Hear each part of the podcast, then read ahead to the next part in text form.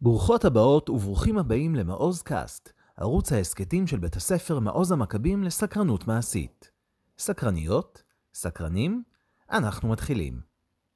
שלום לכולם, וברוכים הבאים לרדיו הבית ספרי מעוז קאסט. והפעם, כיתה ד' 2 מראיינת את המורה נעמית.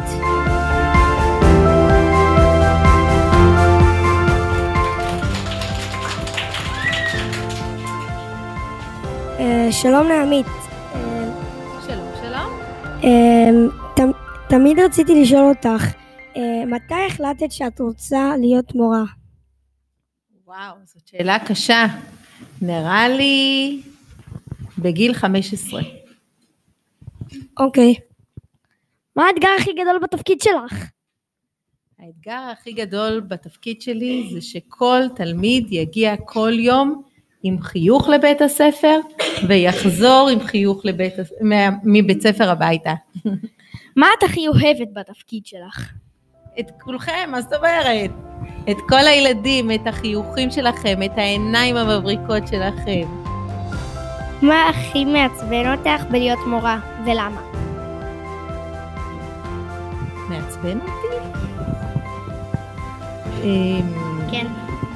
מעצבן אותי שלא מקשיבים, אבל אני לא באמת מתעצבנת. ממש לגיטימי. איזה ילדה היית? הלימודים בבית הספר היו חשובים לך? מאוד. הייתי ילדה מצטיינת בלימודים. איך היה נראה בית הספר שלך כשהיית ילדה? שונה מהיום?